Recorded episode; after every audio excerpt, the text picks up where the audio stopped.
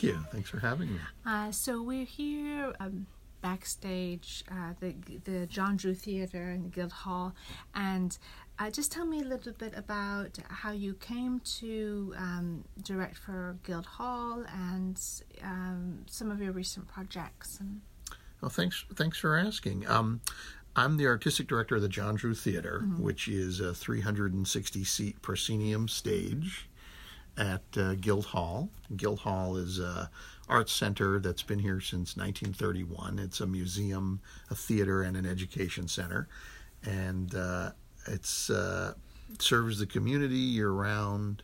Uh, we do plays, we do concerts, we uh, produce work, we present work, we partner with artists, we make the space available. We do everything from concerts and staged readings, we do dance performances. Um, and since the year 2000, I have been um, the producer the, uh, here and have basically been involved in every project in some way or another that has gone across the stage for the last 19 seasons or whatever it is.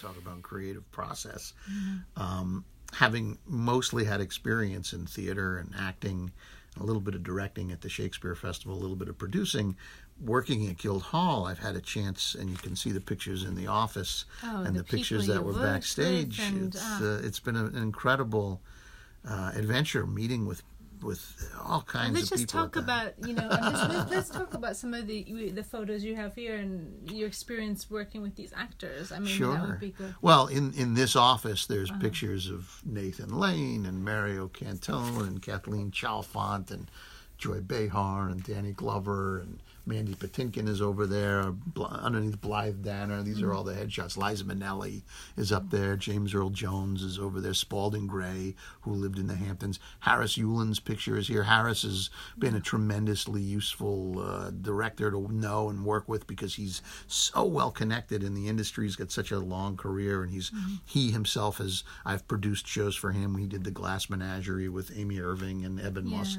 Bachrach a few years ago. That was right after we renovated.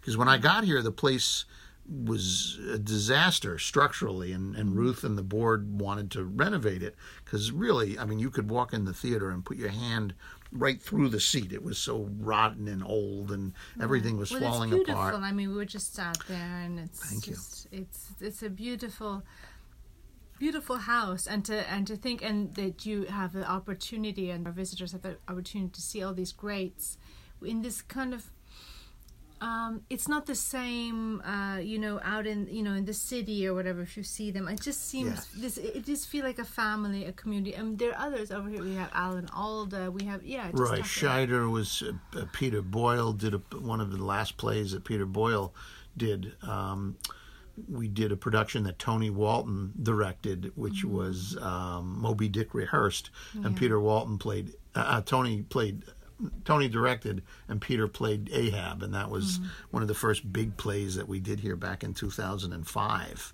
Wow. Um, there were a handful of plays we did before that. On the there's posters on the wall of Macbeth. Mm-hmm. When I got here, I started to do some of the Shakespeare plays, working sure. sometimes with kids from the community and professional artists. Michael Nathanson played Hamlet with us in 2005, shortly before we did uh, Moby Dick rehearsed, but.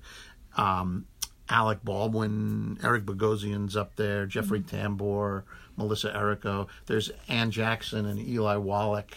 Oh, uh, who uh, lived in East Hampton, about two blocks from here, and mm-hmm. used to. They were involved in the John Drew Theater from the '60s and the '70s and the '80s, uh, all through the much of their life. They were lifetime performers at Guildhall, always in right. the summer doing a little something. And I was lucky enough. He, you know, he worked up until his 90s, and he was still working as oh, sharp oh, yeah, as a tack.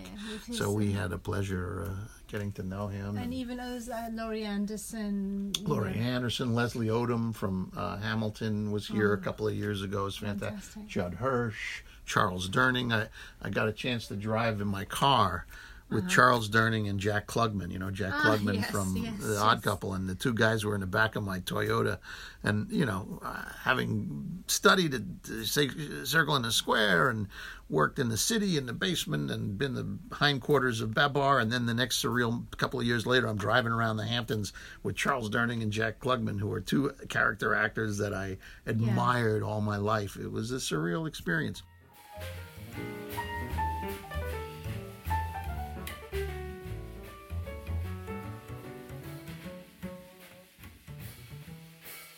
I've been very fortunate that for 20 years I've been the steward of this place and, and been able to interact with these incredible artists and and have a life in the arts.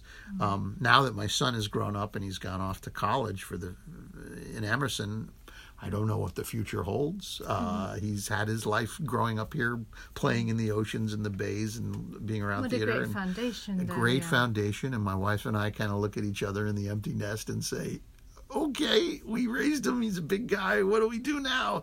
But mm-hmm. I, I you know i salute her because she's taking her work out of the hamptons and doing stuff in berlin and finland and new york and so mm-hmm. and and now i have to think maybe i want to do some work too that you mm-hmm. know as much as i've enjoyed being here and having this experience so uh, who knows? We'll see. And so, as a director and also as a performer, I mean, how do they those two activities inform each other?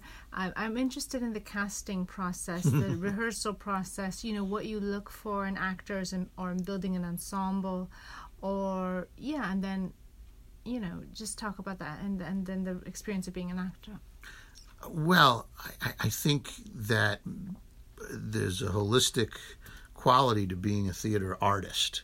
You know, in the old days, you had theater managers, and they were everything. They, you know, you mm-hmm. look back at Shakespeare's day; they wrote, they produced, they traveled, they mm-hmm. got the, you know, they got their funds from patrons, and they, you know, they did, they, they were actor managers, and and the mm-hmm. day, the era of the actor manager has has probably passed.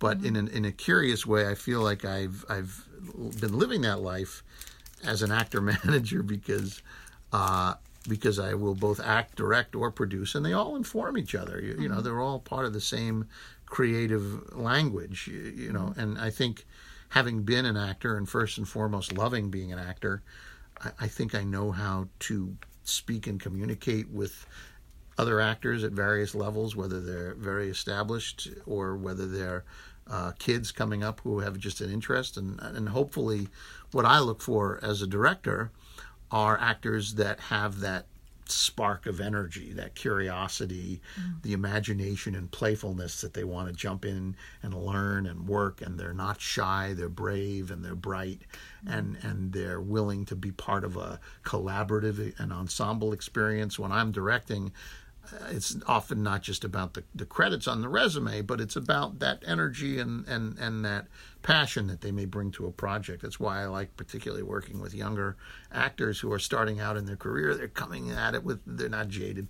But I also love working with seasoned professionals because it's always a joy to see great artists who can who are so in control of their instruments, who are mm-hmm. able to summon forth their emotions with such ease, and who are able to n- play with language in such a nuanced way mm-hmm. that it's always a joy to work with. It, it, you know, the commonality is is the love of the process. Mm-hmm.